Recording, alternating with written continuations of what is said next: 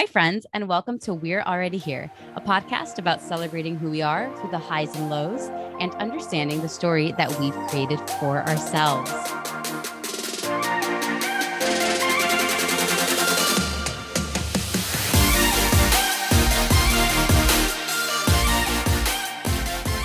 Today, I am joined by a new friend of mine, Olympia. Olympia is a Greek Cypriot based out of Atlanta, Georgia. By day, she is a doctoral student studying clinical psychology. But by night, she is a recording artist, actively working to grow her career while sharing the knowledge she's learned along the way with her social media following. Olympia, thank you so, so much for joining the podcast. How are you?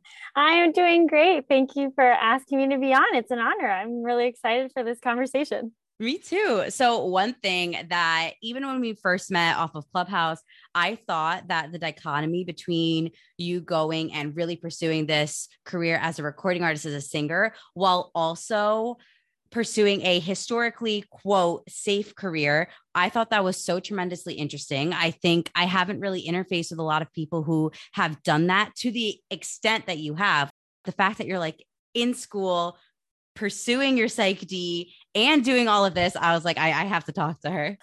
Well, thank you. um, yeah, it it definitely keeps me busy. very, yeah. very busy. So mm-hmm. first off, how, how do you find the time to do all of it? to do both? Uh, great question. I cry a lot. No, I'm just kidding. I yeah, me too. I, yeah, right. I think most of us above the age of 25 cry most of the time. No, um, I I really try to plan out my time. So I I'm very old school. I have an agenda, and I think that that was just ingrained in when I was very young to have an agenda that I write everything in. So every single week I have an agenda that has all my school things that are due, and then on top of that, my calendar you know, your online like Mac calendar or whatever, I type everything in there. Like if it's like, hey, this is self care time or something, I will type that into my schedule. Like it will be on my calendar. Percent. Yeah. I relate to that so much. So now I use my like Outlook calendar because it's synced with work. But yes.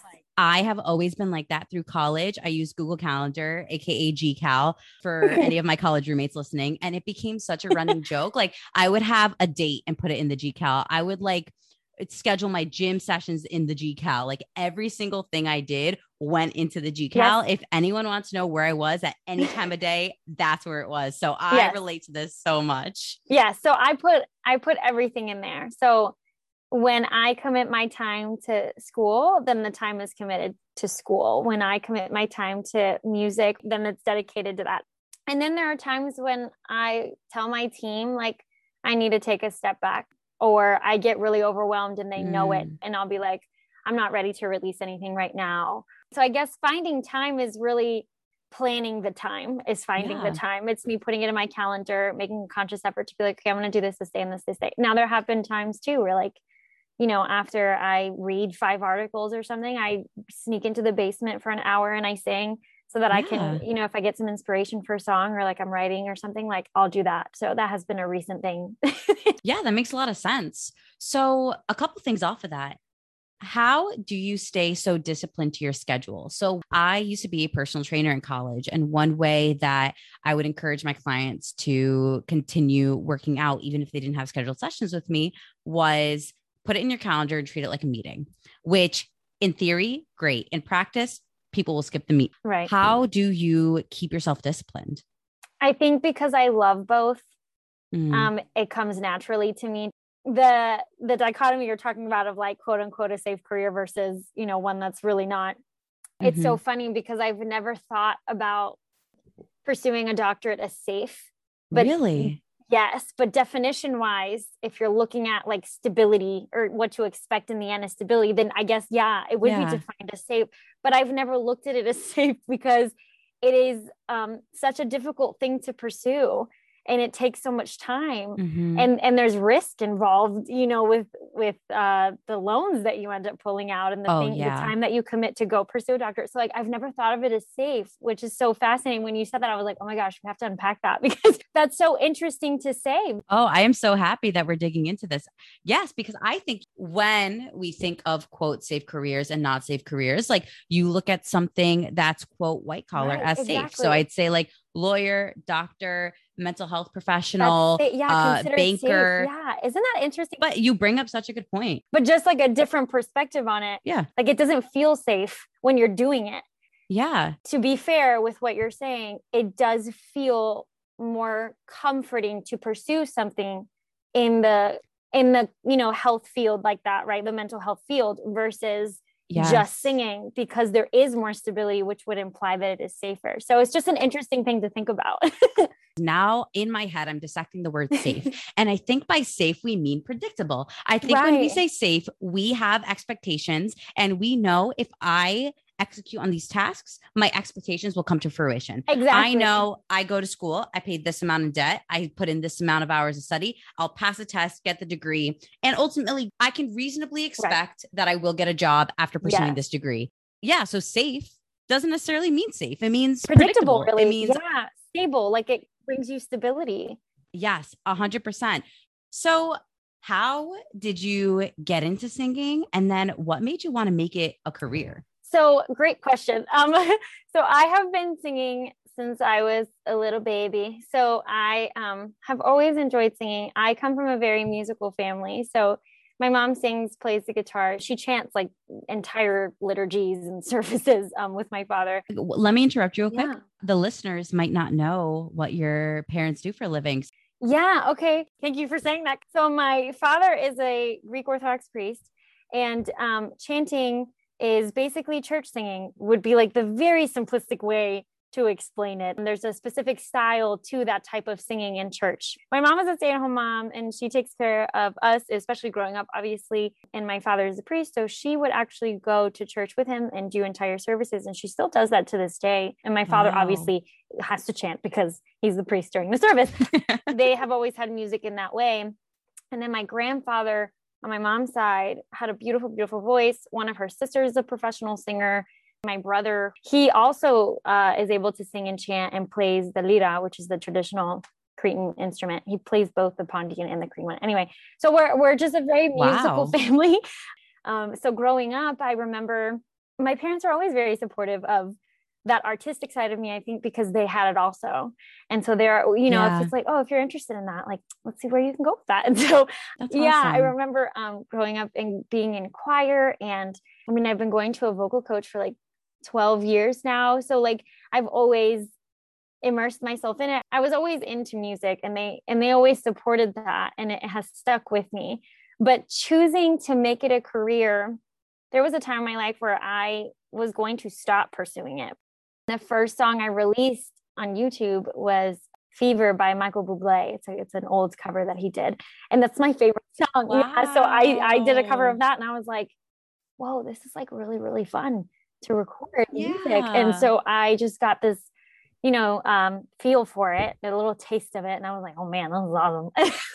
so I, Yeah, I- yeah, yeah. You're like, I'm like, this is great. So I tried to continue in that um, path. And at some point in college, it kind of died off. I lost the ability to record uh, with the person that I was going to record with.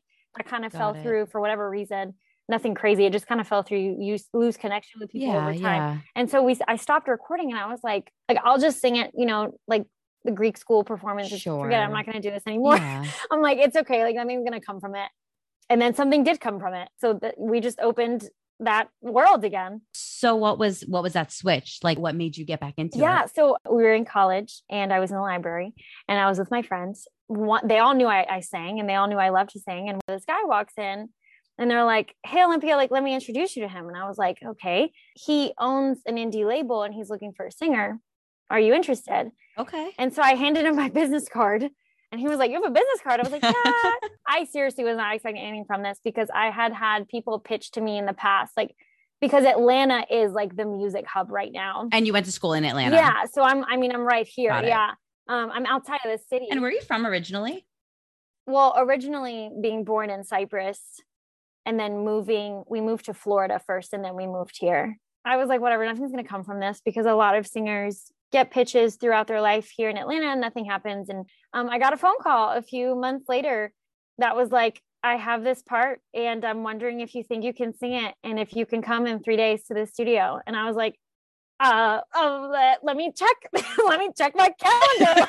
like you're like, good thing I have everything in this nice yeah, calendar. I wrote everything down. So, so I practiced the part. I sent it back to the guy, and he was like, "Oh yes, I'd like to. Put that's perfect. You know, you should, you should." Oh, I love that. So I was like, okay. And ever since then, um, I never stopped working with that team, and I was signed a couple wow. years later. I worked with them from 2017, and I was signed in 2019. I have stuck with it since, and uh, many of my dreams have come true just because of that little meeting. And um, so, just by chance, he walked into the library, and your friend was like, "Oh, yeah, friend." Literally, I was just sitting there doing work with my friends, and he was like, "Oh my gosh, yeah, I know him. Like, let me go talk to him." Yeah, yeah. And I was like, okay. Oh my gosh. yeah. So it was just what a, a coincidence. Yeah. yeah, it was amazing. I feel like when those things happen, like that was meant for you. Yeah, I like to think that too. Yeah.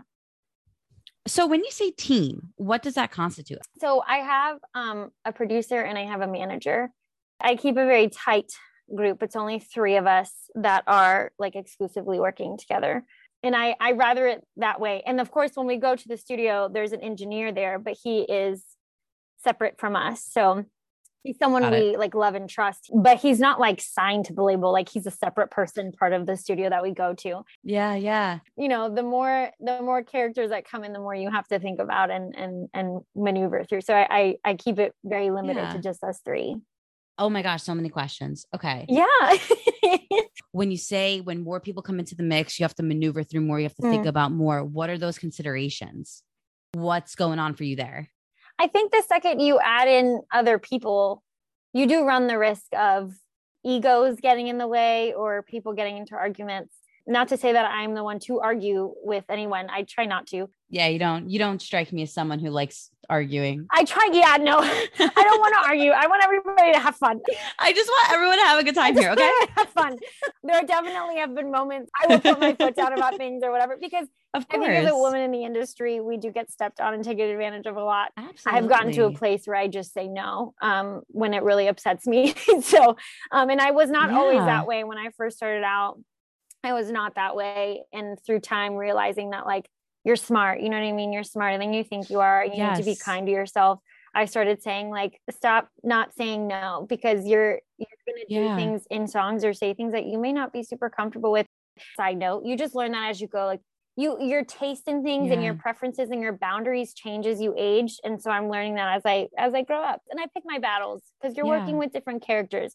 You're working with people's minds and their egos and their personalities. And you want to make sure you don't hurt anybody in the process. So I try right. to be I tried to compromise and I tried to understand things and people's perspectives and their opinions. I really want to dig into this yeah. the balance between setting your boundaries, being able to say no while not also offending yeah. people, because I think this rings true for every woman in any industry. Mm-hmm. I've taken courses in second generation gender mm. bias and essentially just take a little like yeah. step back what second generation gender bias is, it is exploring the gender biases that women face in the mm. workplace that reflect the modern age and how sexism in, in essence has evolved. Mm. So now women aren't being discriminated in the workplace just for mm. being a woman, but there are these gender biases that exist that are more subliminal. So one of which is identified as the double-edged mm. sword. Essentially, what the double-edged sword is is the difficulty that women have in striking the balance mm. between being seen as competent and being seen as likable. Men are able to subliminally very easily strike this balance, but when women display traits of leadership that are typically perceived as more masculine, so assertiveness, decisiveness, confidence, she is also seen as a and I know like I feel like I'm definitely gonna have people listening to this like, no, it's not true. But like, if you really think about the women in power around you, like you'll see that they strike the balance very differently than the men in power around you. And like, if you see a the way a man at your job conducts himself, like very often, if a woman conducted herself in the very same way, hmm. she would be perceived a little bit differently. And also, this is a conversation for a different podcast episode, but looking back at this, I'm kind of mad that women had to be the ones to take the class on like how to act more like a man but not too much like a man and we're not teaching men classes on how to evade their own second generation bias but again for a different episode so all that backstory to state women have a very difficult time striking the balance between competent and likable. And I think setting boundaries is something that women are socialized not mm. to do very well. So I would love to hear from you how you have learned to strike that balance. Wow. Okay. That was a lot of stuff you just taught me. I'm like that you said it in such a concise way. I think I'm still learning how to strike the balance. I consider myself a baby in the industry, so I I'm still learning.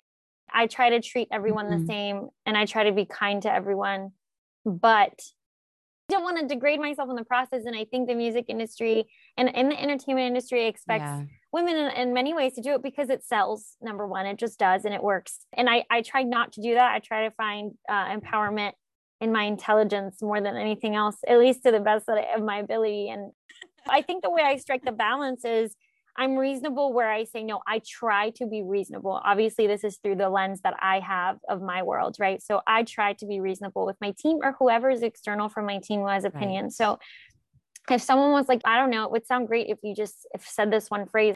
I, there have been times in the studio where I'm like, I'm not, I'm not really comfortable saying that phrase. Like, I'm not going to. And then, and a lot of the time, they're like, they don't mm-hmm. push back too much because I usually don't say no to things. So I think because I try yeah. to be respectful and I try my best to be kind and I include, I try to include everyone and everything that when I say no, they're like, there has to be a reason for her mm. to say that. You know, it'd be funny. I bet you if my team would be here, they'd be like, "She says no all the time." they'd be like, "Don't listen yeah, to her." Even She's even times where I think like my no is reasonable, they might say, "No, of course you can say this," or "Of course you can do this in a picture." Like, of course, and I'm like, "No," like so maybe yeah. their perception and reasonable has a different definition for everyone. Yes, it's subjective. It's up to you as to, you know, what's reasonable or not. So again, everyone keep in mind this is from my own lens as to what I think is reasonable. Boundaries, boundaries, boundaries. I'm not going to please everyone. Mm-hmm. And I can't this has been a hard realization I think in the last few years, which I think it is for a lot of women, I had to learn like yeah. you're not, not everyone's gonna like what you do. Um, not everyone's gonna like your music and not everyone's gonna like and it's like you always know that inside. Mm-hmm. But when someone like literally says it to your face or yeah or posts about it on the internet, it hits you a little different in the beginning because you're learning like you are now vulnerable to the world in many ways yes. because you've put yourself out there. So at the same time, I I tell myself regardless of if someone likes you or not, if you put your boundary down, mm-hmm. if you know that you can go to sleep at night because you put that boundary down, then that's really all that matters. Yeah. And at the end of the day, the only person you have to deal with is you. Like is at you. the end of the yeah, day, this exactly. person on the internet who's mean, or even your friends, right. at the end of the day, they have to deal with themselves. like you don't have to deal with them. Like yes. at the end of the day, you have to deal with decisions you exactly. make and you have to yes. be comfortable with them. Exactly. So it's like that it's okay to say no to certain things 100%. that maybe somebody is pushing you to do yeah and and like because you know that you're going to have to deal with yourself at the end of the day and like you want to make sure that you love you and the decisions that you're making Absolutely. and that and you feel safe in them so and that doesn't mean stay where you are in your life to stay because it feels safe but it means to do things that you find are appropriate for you in your oh, life oh, and so that you don't resent yourself later so anyway, yeah, that's my little spiel. oh, 100%. Please tell all the spiels you want. This podcast is, is exclusively spiels. exclusively. I love it. I love New it. New name of the podcast, exclusively spiels. Yes, exclusively spiels. That's like honestly what made me even want to put out this podcast. I had been thinking about this and planning this for a year and was so stuck on this podcast needs to be successful. I need to monetize it. It needs to be a side hustle. Like it's got to be all these things. And then what made me actually do it is I made a decision with myself. I was like, this podcast does not have to be successful. No one has to like this podcast. I'm gonna really love doing it. And then that's what I put it out. And so yeah. for all for all five of you who are listening out there, thank you. yeah, no, but seriously, and it's true. Like even as a singer, you know, it's it's important to to know and to realize for yourself that you need to be doing this stuff because you like doing it and you mm-hmm. enjoy it and it brings you some joy and happiness because the world is not always filled with those things. So no. it even with Salud, I was like, not everybody's gonna love Salud, but I like Salud. Like, you know, like I love Salud. It's like one thing. of my favorite songs, like point blank, not of yours, like point blank. Thank you. That's so nice. I really appreciate it. It means a lot. Like I'm always in shock when someone says anything like that because I think the expectation, like, no, I'm gonna like this. like, you know, like, like I always tell myself, I'm like, like if someone liked it, that would be great. That's how I feel about this podcast. Like the first episode went out, it, it, was like really just my friends listening to it. Like it wasn't like strangers. My friends were like, I really like this. And my friends are not yes men. Let me put that out right now. My friends are never the people who will tell you what you want to hear. In fact, like if anyone's interested in being my friend and telling me what I want to hear, like I'll take one.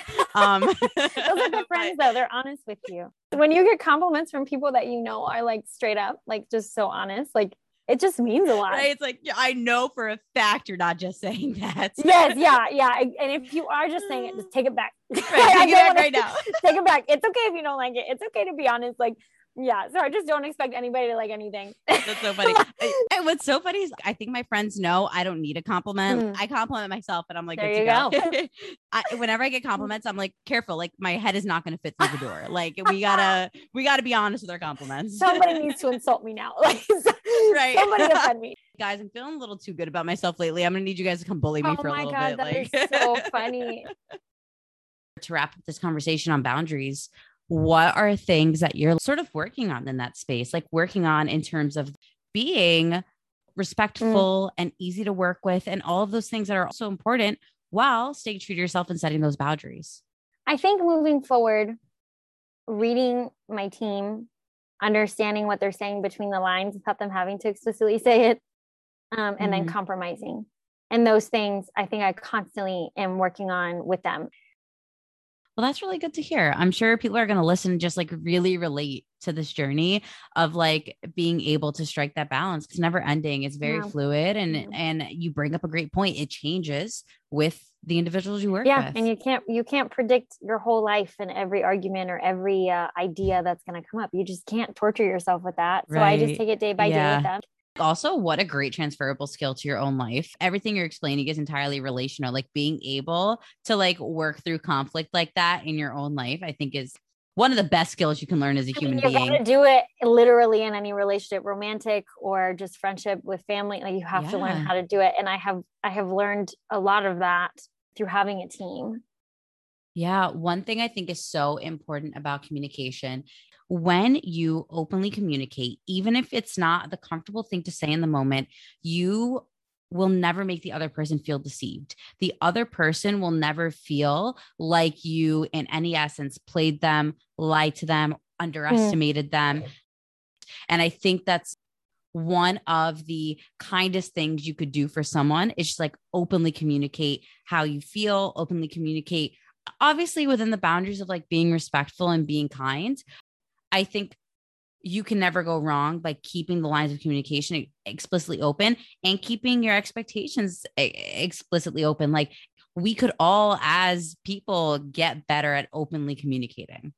Absolutely. That's a really good point. Yeah. As long as you're uh, honest and reasonably so, where you're not obviously hurting them, like the person can't turn around and be like, well, they never told me. like, you know right. what I mean? Because you did tell them. Yeah. Yeah. No, that's a very good point as I became an adult, I think one of the first things I learned was only bring up things if they can help. Oh my gosh. I always say that. Like, I want thing. people to be so. No, that's so valuable. so open with me. But if you're like, Rhoda, your nose is big, like, that doesn't help. I can't do anything about it. But if you're like, Rhoda, like, your outfit's not that great, like, okay, I can go change, right. you know? but if you're going to comment on something I can't change, like, save that for your own imagination. Yes. No, that's a great that's a great point because um even like even in romantic relationships or you know, or yeah, your friendships, if you had your friend every day or your or your girlfriend or your boyfriend and you picked on every little thing they did all day, you would be tearing them down. You would not be mm-hmm. adding value to them. And I think it needs to at least be beneficial. Absolutely. I think in friendships or relationships, like so much of it's like so similar and overlaps. I know. Um, yeah. If it's something that's core to their personality and like would be inauthentic for them to change, I'm not going to bring it up. But if it's you are saying these things, you're doing these actions that are affecting mm-hmm. me in some negative way that I think you can change and still be authentic to you, I'll bring that up. And if I bring it up and you're like, you know what, that's inauthentic to me, like changing that would actually go against my boundaries and my comfort level, then we have a different problem. I think knowing where that border is with your people is important. That's really important.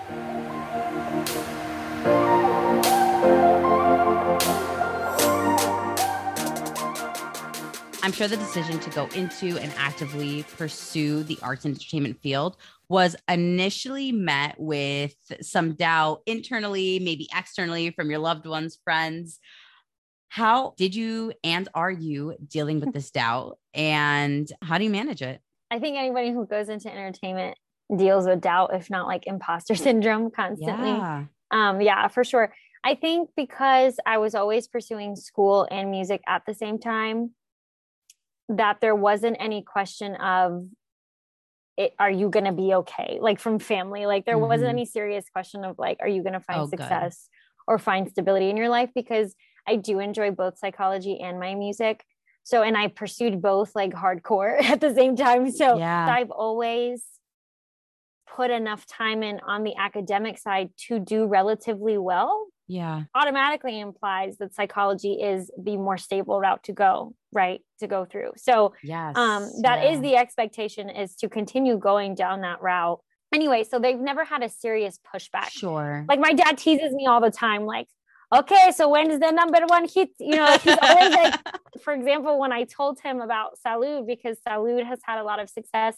Yeah. so when salud was picked up for in-store play it's played I think it's played in like over 20,000 locations around the country in like Amazing. different stores. Yeah, very big blessing. When I told him that, he at first he like wasn't sure what I was saying. and then and then I was like, Baba, like if like you know, you go to Subway sometimes and he's like, okay. And I was like, like like it was really funny. I was like, Baba, like you could go to Subway ordering a sandwich and Salud could be playing.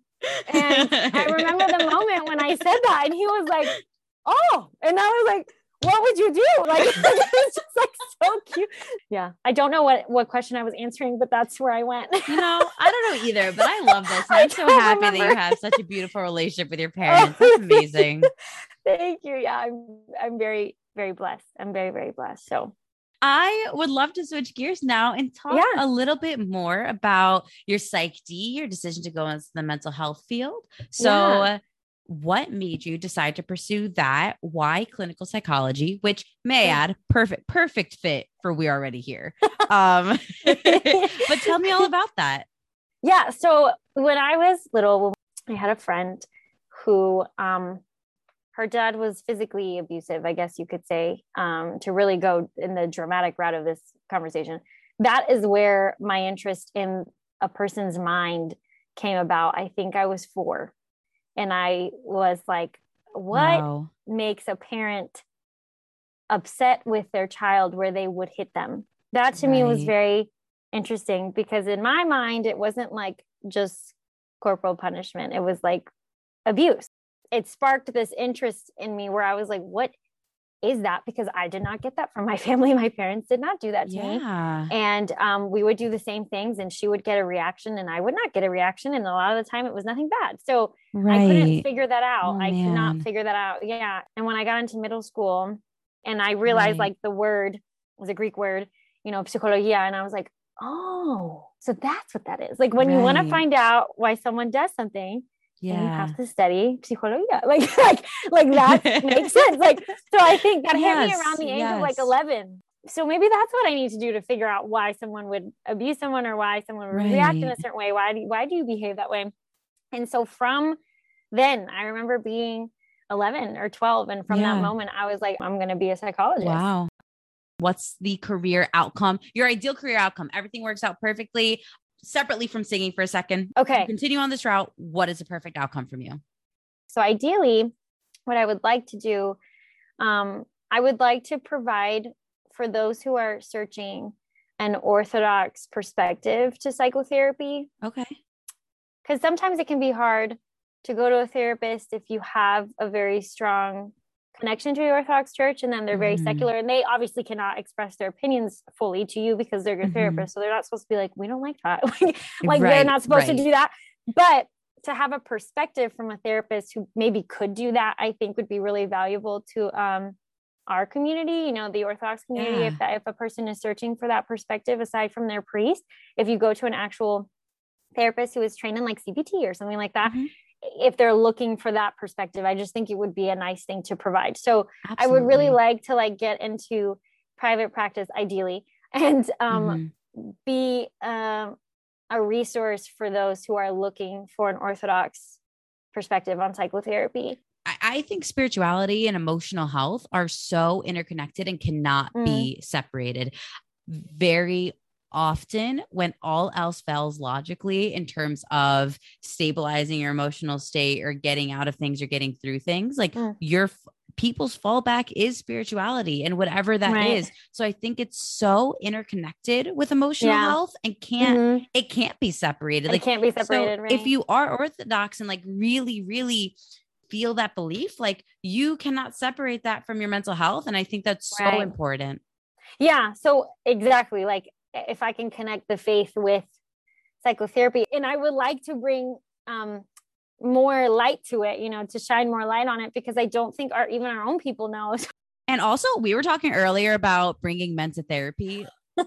if there's a man who's particularly religious, I feel like this is the foray, this is the gateway drug to therapy. Like, I really feel like this could be a good introduction. It's just like tying therapy to the things that really matter to you. Like, for some people, that's logic. Like, for me, I have like a very logic science based brain. Mm. So that's why I think CBT worked really well for me because yeah. I was like, oh, okay, so you're giving me homework assignments. Right. And now There's I do system. these homework assignments and I'm learning. So great. Mm. Um, but I think if like that thing for someone is orthodoxy, you go, okay, mm-hmm. I believe in these things so wholeheartedly. Like, Oh, right. oh, I see the connection now. I yeah, I I am okay. so I'm so excited about this. And I'm so excited that you're doing this. Like, how cool. Yeah. I'm trying, I'm trying to, I'm trying to because I, this is the the the reason why I'm like stuttering because I don't actually know how much of it is there. And so I really sure. need to do some more research.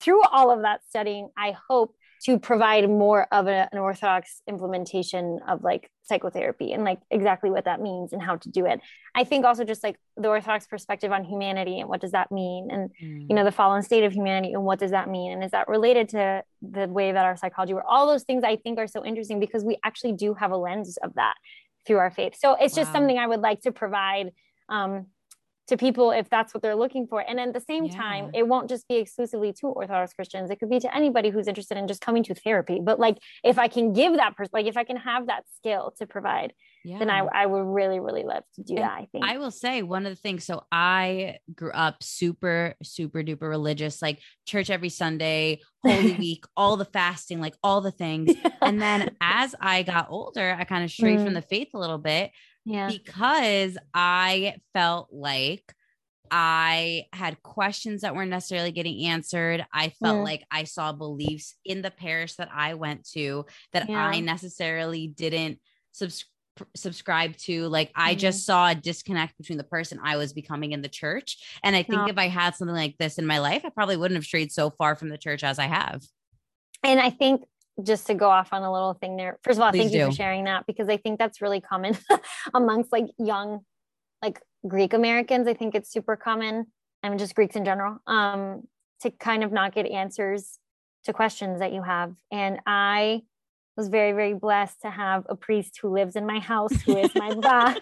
when I had a question at, at like 2 a.m., I could be like, okay. You go into so his what? room, you're like, ba. Oh, literally. I'm like, Baba, like I don't understand. Like why why this and like why does the world say this and then we say this and like for why? Like for why is that happening? Right. And like and he will sit there with me for hours upon hours answering my questions. Oh, how lovely. And so yeah, and so because of that I think that's why I'm still so into it because I got my answers that I needed. Mm-hmm. And so just for for you to know and I you know, we'll always support anybody having questions about anything. Like, keep asking, you know, mm-hmm. those answers do exist. Final specific question I have for you. Sure. What have been your biggest lessons through this whole journey in the music space, in the PsyD space, doing it together? What really have been just like the biggest lessons for you? I probably have multiple lessons and I've probably talked about several of them. That's okay. Um, Say it all again. Yeah, yeah to summarize this whole conversation, um, in conclusion, in conclusion, yeah. um, so I think I learned a lot of boundaries. I learned a lot of communication and a lot of patience in the industry. And I also learned because there is a very gross side of the industry, I also learned to not believe or trust um, everyone because mm-hmm. especially as a woman, but they definitely take advantage of you in the industry. Um, and they, yeah. And that's mm-hmm. so hard. Like, just, I feel like so many of us want to live our lives with the belief that everyone is just right. trying their best, everyone has good intentions, like and that's that's like at least how i of try course. to live my life i think like you can make yourself a lot happier if you just like go into the world expecting that people have good intentions and they're mm-hmm. all trying their best so i'm sure that's really hard yes. to deal with yes when people don't have good intentions and they're not they're not doing their best like maybe they think they're doing their best for them but if you're leaving other people in the dust like mm, you're not doing your best yeah and i learned that um just because I'm putting the effort into something doesn't mean that everybody else is going to genuinely put the effort into it as well. Yeah. Or, or even want to do to. it. Yeah. Or even want to support you. One of the biggest lessons I learned is, which we talked about before, is that not, it's like I knew, I understood that not everyone was going to like what I did or understood that. But I, there was a point where I didn't realize that some people could take to the extreme what they thought about me as a as a person mm-hmm. through the mm-hmm. internet like they've never met me they don't know who i am and and the things that they could do and or say um i it's mm. like you mm. see it in celebrities all the time and you're like wow that's really tough when when i was getting little like touches of that um from people who didn't know me i was like whoa like wow they could really just say anything and and and totally try to oh, destroy oh, who you are and like you have no control over their opinions and not even know they you don't yeah. even know me and then and then be that's okay nuts. with going well that's something is wrong with what's happening with them and you cannot take that personally and oh, that's a huge lesson and 10% Oh my goodness. I always say so much of the time, if someone is just thing is just wilding out so often, it's just like they're going through something that has nothing to do with you. Yeah. And you just have to be like, well, you know what I mean? Like you're just like, okay, like exactly that reaction. But hurt people hurt people. And like you need to understand mm-hmm. that it's not it's not usually about you. A lot of the time the person is yeah. suffering. And so you just have to like pray for them to find peace. And I, I prayed for myself for yeah. months and months and months to find peace because that's really hard when, when, you know, it sounds pitiful, but like when, when your music is out there and, and you kind of, you kind of yeah. expose yourself in certain ways with, with being vulnerable with your voice and, you know, people I can say whatever they want to say about you. It does not sound pitiful at all. I think that sounds so so relatable yeah. i mean i i think you bring up such a good point is we know intuitively not everyone's gonna like, right. like we, we, know, know that. that. intellectually we know that but then our reactions when someone doesn't shows us that mm, maybe we don't know that as deeply as we thought we did maybe you didn't have the backbone you thought you had and so through yes. that experience uh, you end up growing a little bit of tough skin because you you learn that you have to protect your mind and your soul from the things that people say about you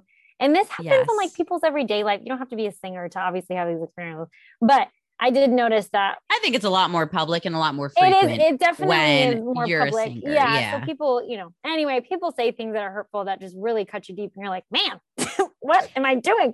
You're like, um, wait, why did that hurt? Yeah, I'm like, wow, you guys. You're like, okay, user seven six nine four two. Like, shit. I'm like, ouch. All right, but anyway, but then, but then I moved on, and and I again, I, I had to keep telling me like, you're okay you just need to yeah. find forgiveness for that person and pray for them that they will find peace because for them to want to right. hurt you so deeply and something's wrong and you just pray for them to be okay.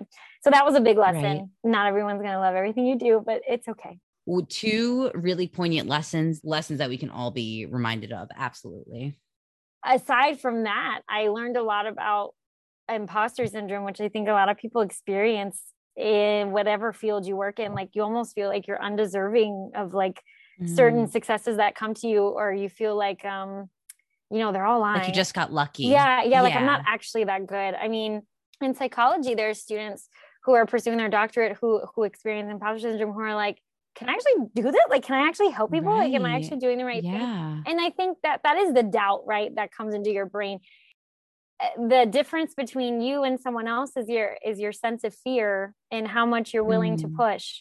And everyone's afraid, but what makes the difference is Oh, you yeah. taking that step. So I keep telling myself that even in performances or when I, you know, do a podcast interview or like when I, anything, when I record a song, you know, I'm like, yes, you're afraid and you feel like maybe you're not that great, but you're going to regret not doing this in 10 years. You're going to look back and go, A why didn't you record that song? You know, why didn't you release that to Spotify? Why didn't you Yeah. share that, that writing that you loved so much? And it's like, it's fear that keeps people back. I think imposter syndrome a lot of the time is related to fear. So I think that's another lesson too. And in both realms, in psychology and in music, where it's like, I know you're afraid, and you tell yourself this all the time. But you're like, you just got to take that first step. Like, you're doing okay. You know, you don't have to be the greatest at everything. Like, Exactly. Like we don't have to go all in. We don't have to go Exact- from nothing to Spotify. Like maybe we take the baby step. Maybe maybe we just like write the yeah, song. let's just write the song. Exactly. That's so big. So I'm in finance and that's how I got the entire way from my freshman year undecided major to I've recently like started up a new function at my company with my boss. She's so incredible. She's so smart. Oh, A role model to me. I like love learning from her, but this isn't about her. It's about me. So I didn't go from like undecided to starting up a department at my company. It went baby steps. Took the leadership position. I submitted the application. Actually, when I was applying for jobs, I applied at my company without knowing anyone. Hmm. And within the business world, it's actually really hard to get through the door without knowing someone at the company to kind of push you internally. interesting. Okay. I applied to my company through the black hole. I literally submitted online. I didn't know anyone. And I got an email back that was like, submit this digital cover letter. And I got that. And I was like, well, I'm not, not even going to get this job at this company. So, like, Wow. I'm not going to even do it, which is like the craziest Yeah. thing looking back. Like, why would I ever think that? And then, literally, the last day, the last day, I remember it so vividly. I was in my bedroom folding clothes and I was like, oh, like maybe I'll just like fill out that cover letter for this company. and I go, I recorded it. And then five rounds of interviews Wow. later, I had an offer at this company. Wow. That's the thing. Like, it was the one step, it was the, Get over your fear of Right. rejection and just do the one cover letter. Like just just do the one Just do the one thing. Yeah. the baby step. Yeah. Otherwise, you're going to regret it or you're going to be upset with yourself because you're the one who has to go to bed with you at the end, like you said before. Like, and that's the important part is we all experience imposter syndrome and fear and whatever. That's normal. And it's okay to sometimes feel those things. But what's the most important part is that you took the first step and you kept moving. It does not mean that I am Ariana Grande or that I ever will be, but it just means that I did that one release that I loved and I released. Knock on it. wood. Imagine I did an interview with the next Ariana Grande. You heard it here first that we're already here at We're Already Here Pod on Instagram. in Instagram 2021. in 2021. 2021. What day is it? July July 20. July 20th. when Olympia becomes the next Ariana Grande, I want everyone to know you heard it here first. Right. Great. What a crazy life that would be. Oh my gosh. But that's my point. You never that know. You never know. And as long as you enjoy the process and, and love the things that you do, including, you know, I enjoy psychology and I enjoy music, you just have to take the first step to keep going and just know that time is going to go anyway. So use it the way that you would like and use it wisely because those five years are going to disappear and you're going to look back and go, what the heck did I do those five years? And you can look back and be so proud of the accomplishments that you did fulfill because you took the first step. So, these last three questions I asked to everyone who comes onto the podcast. This podcast is all about celebrating the lows just as much as the highs in your life. Can you tell me a, about a struggle in your life that really sucked while you were going through it, but Mhm. looking back now, you celebrate it? What did that struggle give you that you cherish today? Huh. Okay. Aside from weird comments from people who are not always nice, which Right. you get over kind of quickly because you're like, oh, okay. what you're like, all right, okay. Right. I'll pray for you later. yeah, yeah. When I have five seconds, I'll say a prayer. Um, aside from that, one distinct moment I remember was Salud almost was not released. I was trying to release it in 2019. It did come out in 2019 finally. Whiz what happened. And I recorded the song, but it was in a different key, the original key. And at the time I was like, hmm, it's a little low, but like, I guess I can do it. Like, I wasn't super confident in it and I kind of wanted to change the key, but I didn't know if I was able to. It was a time where I was like, am I able to do that? Like, how much autonomy do I have with this? You know, like how much control do I have over this? Because that was the beat that was pitched to me. So I was like, okay, I guess I just have to sing it like this. And I remember when I sang it, mm. I went home and I was like, wow, I really don't like that studio session I had. And I was very, very upset. I got the recording back and I cried because I was like, mm. this is bad you are not a oh, good oh, singer. No. You have no idea what the heck you're doing. Like, if you couldn't even pull off that oh, key, like, no. you're obviously not good at this. Like, you're not made for that. Oh, man. Like, it was a. Oh, wow. The negative thought oh, spiral is just. Yes. Just, and oof. you just ruminate on them. Like, you just sit in those feelings. And I'm like, yeah. I loved the song. And yet I couldn't produce it correctly. Like, I mm. just wept. I remember, like, telling my team, like is this like a sign like should i stop doing this like it was oh, horrible no. it was so bad and i remember we sat at this exact table and so we um we tried to send it to different engineers to see if they could like it was just not working so i said i have to i have to do something about this i have to find a solution and I looked at them and I don't think they ever thought about changing the key actually, because we're still learning things like as we go. Right. It's like it's like we're we're out here having this like real dramatic yeah. moment. And like all we had to do was shift. Yeah, all we had to do was change like... the key. So I was like, I was like, I'm like crying. They're trying to figure out what to do. I don't know what to do. So we're sitting at this table. And finally I was like, let me just let me just see if I can change the key. Like, like I was like, let me just go try it. I'm in the other room and they're in here. And this is the basement. So I'm in the other room. So I went into the closet, like changed the key. And all of a sudden I was like, huh. like I'm a good singer. yeah. Yeah. I'm like, wait, that's way more comfortable. That doesn't hurt. It doesn't hurt my voice. It doesn't hurt my throat. It doesn't like, huh, that's a little. You walk out of the class like, everyone, I'm a good singer again. Um, I'm like, just let you all know. Literally, I come out when my eyes are puffy, my cheeks are red, and I'm like, you guys, I think I fixed it. And they were like, what? So excited. And I sat in front of them I all of a sudden started singing it. And my producer is the guy who's on that record. He's the one featured. So he was singing his part and I was doing my part. And I was like, that sounds way better. That makes more sense. It just needed to be in a higher key. Wow. And so I had this huge moment and I was like, okay, let's go to the studio next week or record it. So we go to the studio and I record it and I was so incredibly excited. I have so much footage Yay. from it. I was so excited because all of a sudden everything made sense and it sounded great. And this was this was like months of a struggle. Like months and months and months went by. It sounds like wow. it was just in one week, but like months and months and months went by of like how do we fix the situation? Thought literally my yeah. career was over. Like it was this whole thing. It ended up being a big lesson of just because you think in those moments that everything falls apart a lot of things will fall back into place so you just got to keep going Aww. and it was it was just a huge lesson for me to like just continue yeah and that was it was horrible while i was going through it and I learned so much from it and it has turned out to be the biggest blessing of my career thus far is that song. So wow, I'm so happy to hear that. What a great story. And I am so happy Salute is out because that song is popping.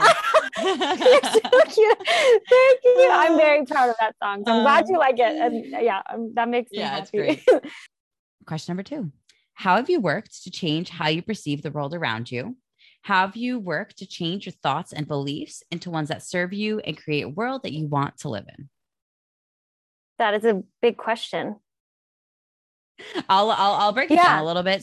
A lot of what this podcast is about is it's really rooted in the lessons that I learned in CBT. Mm. One of which is that it's not the things that happen to us that create our hmm. emotions. Mm. It's our thoughts about those hmm. things. Mm. So, a lot of what I sort of, I hate this word, but preach on this podcast is if you are able to change your thoughts about the things that mm. happen to you, then you are able to change how you feel about it and how you show up in the world because your your feelings, your emotions dictate your actions a lot of the hmm. time and like how you immediately show up for yourself and for others. One thing that I really wanted to promote through this medium is we create our own hmm. realities through the thoughts that we choose to have about the things that happen to us. So that's kind of like where this yeah okay from. so it's rooted in, in that in that perspective okay and one way to think about that it's not just the things that happen to you but how you react to them a lot of the time right which which totally makes yeah. sense our feelings and emotions around things is information instead of rejecting those feelings and emotions about things process them and understand where they're coming from and to understand that it is information for you um, why you're reacting to something is information. So I think even through these like trials and tribulations through music or through my education where I feel defeated or have imposter syndrome or I'm scared, those are emotions, right? Okay, I'm scared. Why am I scared of this step? And then to think about mm. that. And I and then I know why. And then go, but then what happens if I don't pursue them? Does that fear still stand? Is it still legitimate? Is it irrational? Does it make sense to what I want in five to 10 years? I try to think that mm. way when I am pursuing goals. And why do you have those feelings? And then what do we do with that information? And then how can mm. we move mm. past that? Because is that going to paralyze you?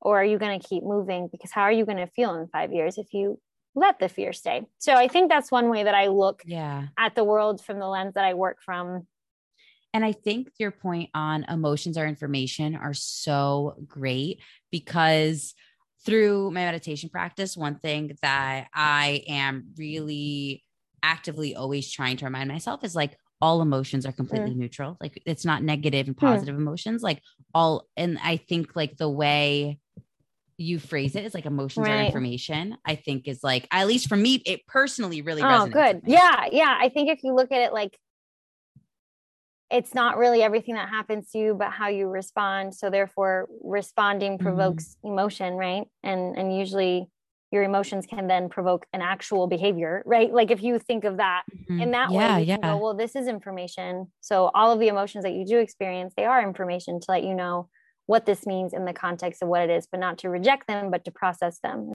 so final okay. question tell me the story that you've created for yourself that's a great question.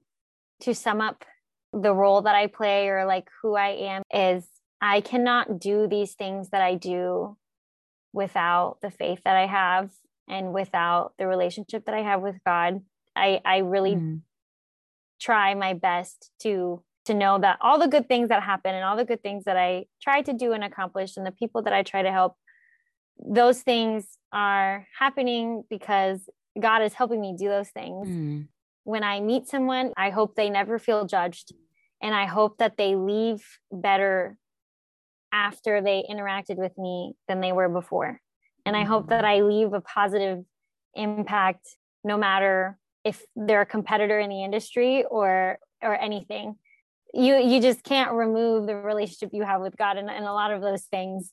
I think that is the role I try to play is, you know, whether it's within psychology whether it's a conversation you're having with me or it's a song you heard that you're like, wow, that was fun.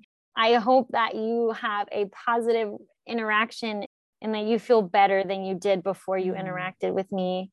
And that is so beautiful. Like, what a great type of mark to try to leave on the world. Final, final thing is plug all of your things. Like, oh. where can we find you? What are you doing? Where can we search you? How can we support you? Let me and all three of my listeners know. You have more than three listeners. You're so funny. But if there are I three, do, hi, three.